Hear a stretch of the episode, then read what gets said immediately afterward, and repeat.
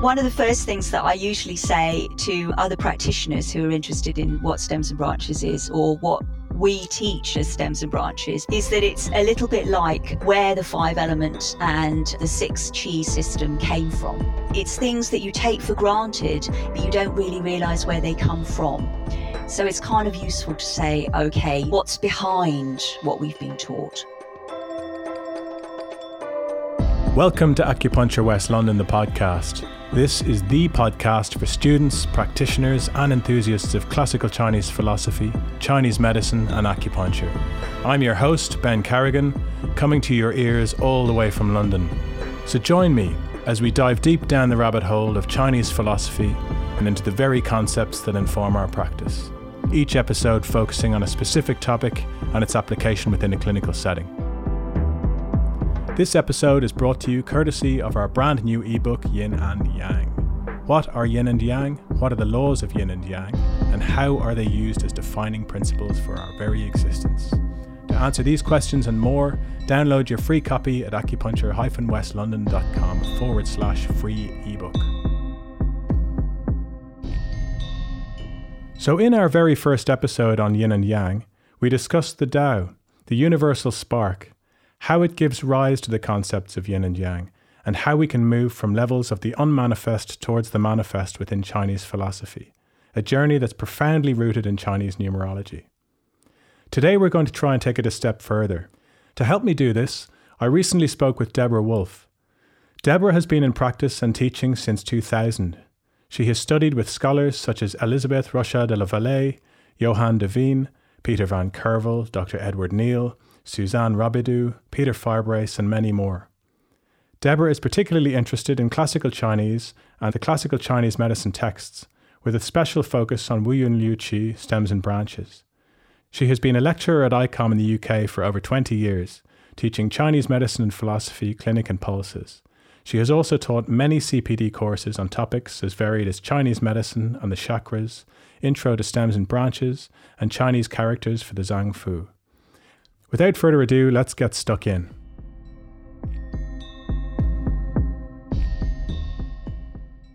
Hi, Deborah. Thanks for joining us today. Oh, hi, Ben. Thank you for inviting me. So I'm really delighted to have you here because the first episode I did a couple of weeks back, I spoke about yin and yang and I touched on numerology. Um, you know, obviously uh, the number one and the Tao, which we can't really speak about. And then number two, yin and yang, duality, the balance of two opposing forces, et cetera. And I worked my way down through three until five. I left out six, which is probably some sort of cardinal sin, uh, but uh, but I did. Um, so with that in mind, I wanted to see if we could touch on yin and yang a little bit and maybe discuss numerology and go down from one to six if we can, and maybe touch on stems and branches a little bit and how that fits in as the mother of five element acupuncture. Okay. So I sent you some questions during the week. The first question I asked you was, obviously, we can't talk about the number one being the Tao, but I mentioned the number two and I mentioned yin and yang as static concepts. Mm. And then I mentioned the number three as yang, qi and yin. So I talked about the number three being the first level where yang and yin have a relationship facilitated through the movement of qi. Mm. Um, and it's through that relationship that four, five and six and onwards can manifest.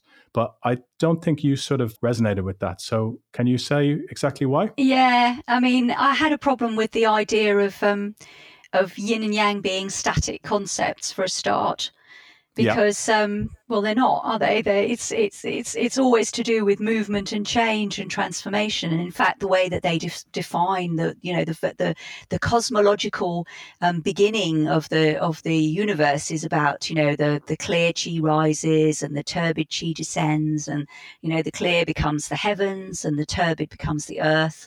So they're already made out of substances that are in constant um, change and transformation and are separating sort of naturally from one, you know, one end to the other.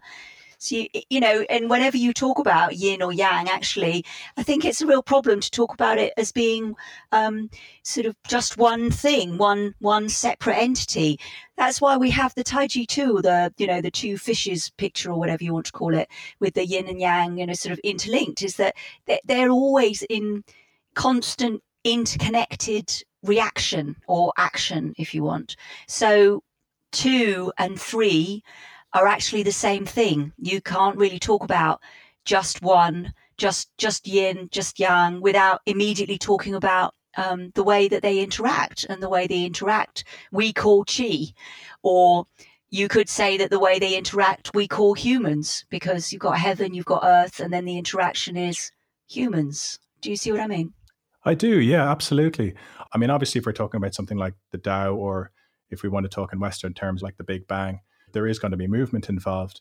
But I think I just thought in terms of creating a narrative where you're you're looking at a narrative for an expansion or a progression within the number one, I guess. Wouldn't that be right?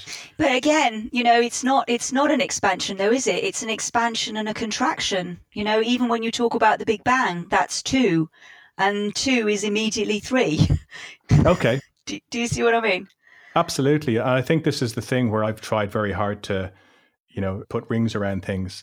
Um, but I guess for me, when I think of three and I think of qi facilitating the relationship between the two and that movement, when we talk about the macrocosm and the microcosm, you see that kind of relationship between yang qi and yin, or heaven, man and earth, um, or shen qi and jing, or fire, earth and water. You see those down through the various levels. Uh, mm. I guess that's where I've made those connections. Yeah. Um, and I and I know that it's, you know, we try and conceptualize. It's, mm. you know, that's why, you know, you said you said just now, well, we can't talk about one, you know, the Tao, whatever, you know, the Tao that can't be named and all that kind of stuff. And, well, you, you can't, but you sort of have to in some way. Yeah. You know, you know, even when you talk about one, you have to talk about the oneness that is the one, if you see what I mean. So already you're kind of talking about one, but you're not talking about one. You're talking about a totality. And then within that totality, there is separation. And it's not necessarily movement, but transformation. And that transformation allows there to be, you know, some stuff that is clearer, yang, and some stuff that is turbid, dense, yin, or heaven or earth. And then immediately, you know, they're, they're not separate entities. They're always constantly um, relating to each other.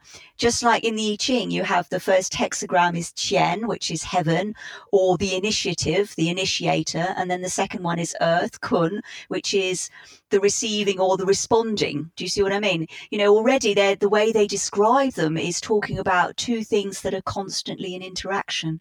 And that's why we can never say that something is too yang, only yang, or only yin. We always have to say, you know, it's part of a sort of a constant continuum, if you want, a constant interaction. Of course, yeah. Um, one thing I mentioned in the first episode, I was paraphrasing something that Elisabeth Rochat de la Vallée wrote, which was, in Western culture and mathematics, although one and one make two, and the character for two looks akin to writing one twice, the character for two, two strokes on top of one another, does not in any way symbolize two times one. One is representative of everything and can absolutely not be doubled or duplicated. The two strokes representing the number two should therefore be considered symbolically as the opening of the one, as distinction within unity. The two strokes represent a necessary parting, but do not break the common belonging of the two elements. Yeah. So, um, yeah, I mean, I really resonated with that. It's, that makes total sense. Yeah, I love that. Yeah, because it's easy to think of one like a pyramid, everything kind of expanding outwards from one, you know, where you, you have one at the top and it comes outwards, because that's kind of the way we think of it in Western thought. You know, one is like the smallest number, whereas actually one, when we talk about it, is the, the greatest number. Yeah, it's like the um the universal void out of yeah. which everything can come. Yeah, not absolutely. A void emptiness, but a void that is full, you know, yeah. that can make everything come out. I love that. I love the way that um, Doctor Ed Neal talks about it, because he always talks everything about being breath cycles. So, you know, okay, yeah. inherently the moment that you talk about qi, um, you're always talking about the idea of a, a, a breath cycle. So it's kind of like, you know, expansion and contraction, one whole breath cycle. And so that encompasses the yin aspect and the yang aspect, but it's also talking about qi, movement, transformation. Yeah, and I, I love using those words, expansion and contraction, because then we're really talking about the universe, aren't we? Mm. I guess obviously one thing we all have to think about, which is something you mentioned in your geological interview, about how, you know, we, we're, we're always dealing with translations. You know, I think there's the Vietnamese and French to English, isn't that right? Yeah. And so we we have to be careful with the words we use, because it can be so easy with philosophical concepts to grab onto words that we have in English, which don't necessarily mean the same thing or have the same context at all. Yeah, absolutely. And if you look at the whole idea about qi, you know, you'll notice that nowadays people don't translate it. They just put qi because, you know, there have been so many discussions about how to translate it. It's ridiculous. You know, it's know. definitely not just energy. Let's put it that way. It's so funny because as a young practitioner myself, I uh, I often get asked in clinic, you know, what is yang and yin and what's qi? And part of me cringes because you end up going down this rabbit hole of trying to explain, and then you, you hear yourself mention the word heaven, and and you go, oh God, why did I say that? You know, yeah. And people kind of glaze over and go, oh Christ, what? and you and you and you don't think they're going to come back, and they do come back, which is great. But um, surprising, yeah, it really surprises me every time, you know. Me too. Or I'm rabbiting on about the seasons or something, and I'm just looking at them going, oh my God, why did I start this? There's got to be a better way of doing it. there's, there's, no, there's no end to it, is there? Because you, you can't no. kind of, once you've opened Pandora's box, there's just... Yeah. Just, yeah. And, you know, I think, you know, again, it's like talking about um, problems in translation is that, you know, the, the character Tian, which is translated as heaven, I mean, mm. it means sky, it means um, it means the weather, it means heaven, it means um, the ancestors. It, it's got so many different meanings. Do you know what mm. I mean? And then we sort of shorthand it and say heaven. And then in our culture, of course, heaven has got all those connotations that are not the same connotations that it has, that the Chinese character has in classical Chinese. So we're shooting ourselves in the foot all the time, as far as I'm concerned. And actually, from our context as well, if we talk about earth, it has the same sort of thing, because uh, isn't it two is earth, which is soil? Well, yeah, earth is, is already two different characters in itself, and then we're yeah. always shooting ourselves in the foot there. I mean, this is a you know, one of those things I've got a real bee in my bonnet about when I'm teaching. Sure. You know, even like last weekend when I was teaching the Zhang Fu Chinese character thing, you know, I was talking about the fact that you've got these two different characters, and one is heaven as opposed to earth, heaven and earth, which is that duality, you know, two that isn't really two. It's like the mm. oneness that is divided into these two different parts sort of thing that are in constant interaction. And then there's the other character, which is to do with um, what we call the five phases or the five elements. And that one's at a completely different level. It's at the level of five. It's not at the level of the duality, heaven, earth. Yeah, absolutely. It's so confusing because in the first episode on Yin and Yang, I was trying to talk a little bit about heaven, man, and earth. And then actually, do you know, I can't even remember. I'm getting confused even talking about it now. So um, therein lies the problem. Well, also, I mean, it is difficult, you know, even when you talk about three, you know, and then, um, you know, I, I end up, I, sometimes I'm when I'm teaching, I, I think, oh God, why did I start this? This is just a nightmare. I'm just, I'm just. leading people up the garden path. But yeah, because you're sort of talking about heaven, earth and man, and heaven, man and earth, you know, so it's three, but it's got two different orders. And, you know, one of them's to do with creation and the other one's to do with, you know, after creation. So more the created world. They're very different concepts. And again, we yeah. can just mangle them together, you know? Yeah, absolutely. Yeah. Um, so I guess to move on briefly, one of the things I wanted to get to, I guess, is at I COM, Wu Yun Liu Qi, or Stems and Branches, is a core part of the curriculum in the third year. I guess it's what I COM has become known for. I didn't really know much about it before I studied at I COM myself, but it's become a staple of my own clinic now, and it's probably my favorite part of clinic. I love doing people's charts. I find it quite, you know, cathartic, um, but also the patterns that I see with people. And, you know, obviously I remember always being told, don't try and force the chart on the person. Mm-hmm. But when you sit back and look at it and you think, wow, you know, this makes so much sense, or you can put it beside your case history and look at it and go, wow, it blows my mind. But mm-hmm. often other practitioners or students from other lineages or even my patients ask what it is, and I'm stumped to try and explain it to them without going into the heaven earth man thing. Is there a way that you you can do this to help me out? Well, you want me to explain it without the heaven earth man thing? Wow, that is going to be hard. No, it, you can do it any way you like. It's just I end up saying a kind of a sentence, and then I kind of end up talking for five minutes and then sort of getting quieter and quieter, and then sort of tailing off. tailing, just tail off, yeah, in a sort of running out of steam kind of way. Yeah, I know the feeling. Okay, I'll give it a go. So um, I do have to talk about heaven, earth and man. Okay, good. Yeah. Um, I mean, one of the first things that I usually say to um, other practitioners who are interested in in what Stems and Branches is, or what we teach as Stems and Branches, because um, I, you know, I don't think we can say that this is the totality of Stems and Branches, is that it's a little bit like um, where the five element and um, the six qi system came from. So um, actually, it's, it's always surprising to me when I'm teaching uh, our final year students that, you know, I try and kind of make it clear that some of the stuff that I'm talking about, we actually talked about in the first year and the second year. Um, and, that it, you know, it, it's things that you take for granted, but you don't really realize where they come from. So it's kind of useful to say, OK, you know, this is actually the what's behind what we've been taught. So I approach it on the lines of um, I'm trying to show you the basis of what we've been taught. Um, and I usually say that, you know, this is because I'm, I was trained as a mathematician, and um, mathematicians absolutely hate having to swallow things just because they've been told that that's the way it is. They want to find out why. So yeah. that that's kind of a good way to get into it. Okay. Yeah. Yeah, no, that, that, that makes sense, because I guess that's exactly how I found, you know, I found when we were in third year and you'd introduced us to stems and branches, and suddenly I think in first and second year, there were certain concepts we were told, you know, don't dive too deeply into this at the moment. It'll all become clear. It's like the sort of waiting for a punchline or something. Do you know what I mean? Um, and it was like that, you know, where you go, oh, wow, this, this really is the core of five element acupuncture and so many of the, you know, the, the protocols that people may use in T C M or whatever, but they just don't know why. Yeah. And for me, I'm very much the same. I can't claim to be a mathematician, like I think we discussed briefly earlier, but I do need to know how things work.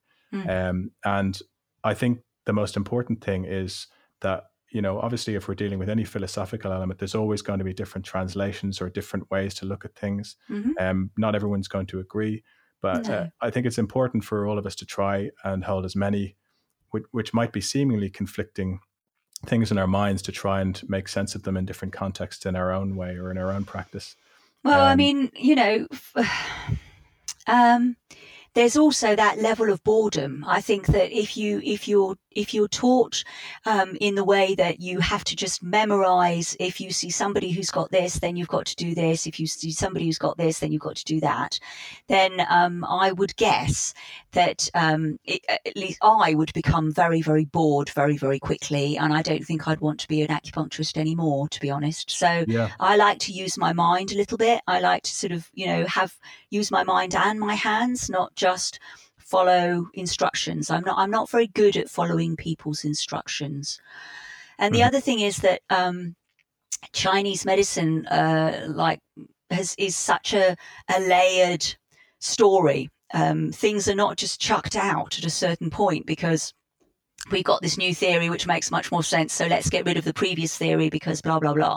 They just there's layers upon layers upon layers, and this is this is difficult, because especially for us Westerners, because we want to, you know, we want to put it in the box. We want we want to link things together, and we often don't realize that there's like a massive um, historical time gap between one concept and another, and we're putting them together in the same box. Yeah, I think that that's called teleological thinking, where you just want to kind of like make it all kind of work together in some way. And, you know, it, it, it doesn't work like that. So uh, I definitely buy into the idea of understanding different ways of treatment, because different ways of treatment are appropriate to different patients at different times. Mm-hmm. Yeah. And also the idea of um, really um, trying to, I mean, mostly for the last twenty plus years, what I've tried to do is to try and work my head into trying to think in a similar way to um, the ancient Chinese did, or the medieval Chinese, if you want, because I think if I can think in that way, then I can understand what they've written much better, and then maybe I can be a better practitioner. Yeah, absolutely. I've been trying to read some of the classics and dip in and out of various chapters and make sense of them. Um, but then when I went to look at a lot of the stuff about stems and branches, particularly um, chapter seventy-two, it wasn't there. No, because um, chapter seventy-two and seventy-three were so-called lost chapters. And so historically, they were actually supposedly put back in much later. It was maybe in the Tang or the Song dynasty, something like that. And they aren't necessarily um, what they originally had. Originally, they only had, because they were lost in inverted commas, mm-hmm. then um, they only had the titles. And I think they were sort of rewritten by somebody and then stuffed back in there. So Unshaw decided it was probably wasn't worth translating them because they don't have uh, the seal of approval. I see. Okay. Yeah, that makes so, sense. Yeah, because I think weird. I found a Henry Liu copy, and then there was the the Ni copy, which is less of a translation, like we discussed, I think, yeah. more of an interpretation. But I guess that's that's going to happen with anything you're reading in English, isn't it?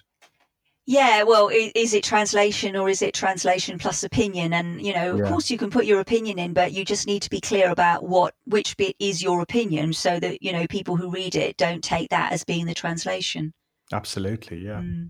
And, yeah, there is definitely a Henry Liu translation of chapters seventy-two and seventy-three. But, I mean, to be honest, I haven't really spent much time with those because they're not part of the Stems and Branches chapters, even mm. though, you know, because of the fact that they've been put in later. And, and the, the corpus of the Stems and Branches chapters is um, Suwen sixty-six to seventy-one and then seventy-four.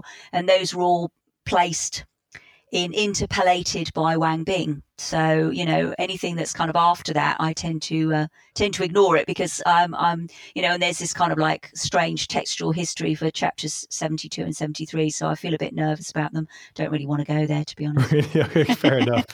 You know, because I think um, I read those. Well, when I say I read them, I uh, I think for my um, dissertation, I was reading through a lot of those chapters. And then more recently, I've been reading, I think, Nanjing, Nanjing thirty-three, mm-hmm. which was uh, very much about the curse cycle. I can't exactly remember the content. Mm. Because it's um it's quite a short chapter, but but yeah, it's really interesting to get into. I think the Nanjing is fascinating, actually, to be honest. Um, and and the curse cycle is really interesting because uh, you know, I always assumed in my teleological way that um that of course once they had five phases or five elements or whatever, that that the Shang cycle came before the curse cycle, but actually the curse cycle is the one that historically was first um talked about. And the oh, Shang really? cycle came quite a lot later. Yeah, weird, isn't it? Oh, I didn't know that at mm. all. Wow. Gosh. Yeah, and it was to do with um, dynastic succession. So they were okay. talking about, you know, this this guy, he he was a, because he was a, I don't know, um, he, you know, he wore black and, you know, he did kind of watery things or whatever. And so then the next one had to be um, wearing yellow and doing earthy things because the earth controls the water and so on and so forth. It's not the right order, I'm sorry, but, you know, that was the idea. Wow. Okay. Gosh, I didn't know that. That's interesting. Because you do see the curse cycle a lot in um, using stem points and that kind well, of thing. Well, I mean, the whole relationship of the stems is completely um, related to uh, curse cycle relationships, actually. So that makes total sense. You know? Okay. Yeah. Yeah. Mm. So in terms of stems and branches, we're, we're, we're talking about the relationship between heaven and earth and space and time, aren't we? But I'm always careful to say this because from what I've seen, it, it can be contextual, which is a word I hate using because it, it can be um, a sort of a get out of jail free clause. But when you're talking about the stems, they're heavenly. And when you're talking about the branches, they're earthly. And the stems are at the level of five and the branches are at the level of six. But then if you were to talk about things like the five heavenly palaces or the planets, that's a level of heaven. But then the stems would be at the level of earth. And then the elements, the five elements or the Zang Fu would be at the level of man. So it's something that always gets me a little bit. Um, I think I think it's quite useful for me. I, I find it really helpful to think about um, about resonance. Mm-hmm. So um, which which is right up your street, Ben, I would have thought, with your musical background. This is cool. Surely, you know, correct me if I get this all wrong and I use the wrong words. um, so I'm, I'm, you know, in, in the heavens, meaning the outer heavens, like the cosmos and what we call space. Yeah? yeah. Then we have the planets and the stars, and there's an underlying understand understanding or sort of assumption in Chinese thought, in Chinese philosophy, in Chinese thought generally, that That, um, that the heavens and the earth and everything around humans follows a particular order, um, mm. an order, a principle, and that order and principle is to do with numbers. This is that Li Chi Shu thing that we talked oh, about yeah. before. Yeah, Indeed, so yeah. you know, it's that kind of level of three where you've got Li, which is like the the heavenly principle, or it's like the graining pattern of the universe, or, you know, like the the lines in the jade or in the wood that tells you how to carve it to bring out the best of it, something like that maybe. And Shu just means numbers. So there's a fundamental understanding that, you know, the universe moves with number and principle. Okay. Yeah. I was going to ask you about Li Chi Shu. I used to get a little bit confused because when we talk about yin and yang, we have the laws of yin and yang, how we might perceive them in clinic. I guess they keep us on track in terms of yang can transform into yin and uh, yang controls yin, yin supports yang, all these kind of things. But then we have uh, Li Chi Shu. We talk about it's the order that defines yin and yang, um, and or, or uh, how they move, should I say. Is there sort of a crossover there, or are they very separate? Um, uh, I think concept? Li Chi Shu is a, is a very fundamental uh, concept. It's basically a fundamental understanding that everything in our cosmos, be it, be it in the heavens, being on Earth, on our Earth, and in our bodies, everything moves, everything transforms, everything happens following number and principle. And that's why then when you look at the laws of yin and yang, then you're, you know, of course, they're also going to follow these Um, these number and principle sort of laws, if you want. It's just a, it's like another manifestation of Li Chi Shu, if you want. Okay, so we're talking maybe different levels as such. Yeah, yeah, for instance. Yeah. Okay. So having having sort of accepted the idea that there's this kind of heavenly order, or that the heaven initiates things and then the earth responds to this order. So we have this idea about things that are in heaven that start stuff off, and things that are on earth that are kind of responding to what the heaven does. That's back to the two hexagrams or trigrams, Qian, heaven, and Kun, earth, for instance. Mm-hmm. Yeah, one initiates and the other one responds. You know, and then you get into all that kind of like terrible translation where, you know, heaven is man and man is active, and uh, earth is female and female the passive. Yeah, I hate that. So I'm not going to mm. go there on that one.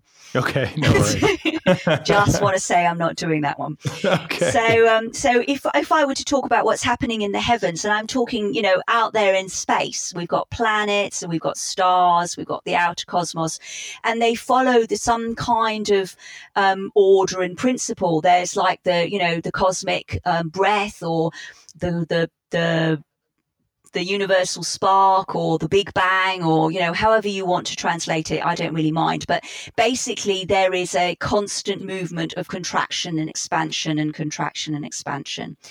And this this is qualified in the in when when they talk about um, the heavenly stems in these um, Wu Yun Liu Qi chapters of the uh, Huangdi Neijing Suwen. Um, they talk about it, the move, these movements, this universal cosmic breath, or whatever you want to call it, as the music uh, or the, the frequencies or the vibration of the planets. Oh, right. Yeah. Or maybe not the planets, but some kind of, probably, it was probably the visible planets. So you have these five different visible planets, and they're, um, which we also have in, you know, normal um, astronomy, you know, they're the, they're the visible planets. There's five of them. And there's this idea that, you know, they can be expanding, or they can be contractive, or they can be excess or deficient, or, you know, there's all sorts of different terms for them. But basically, because there's five of them, and then they've got two different states, more or less, or however you want to call it, um, active or passive or whatever, that gives you these kind of ten stem qualities, and they're called the ten heavenly stems. Okay.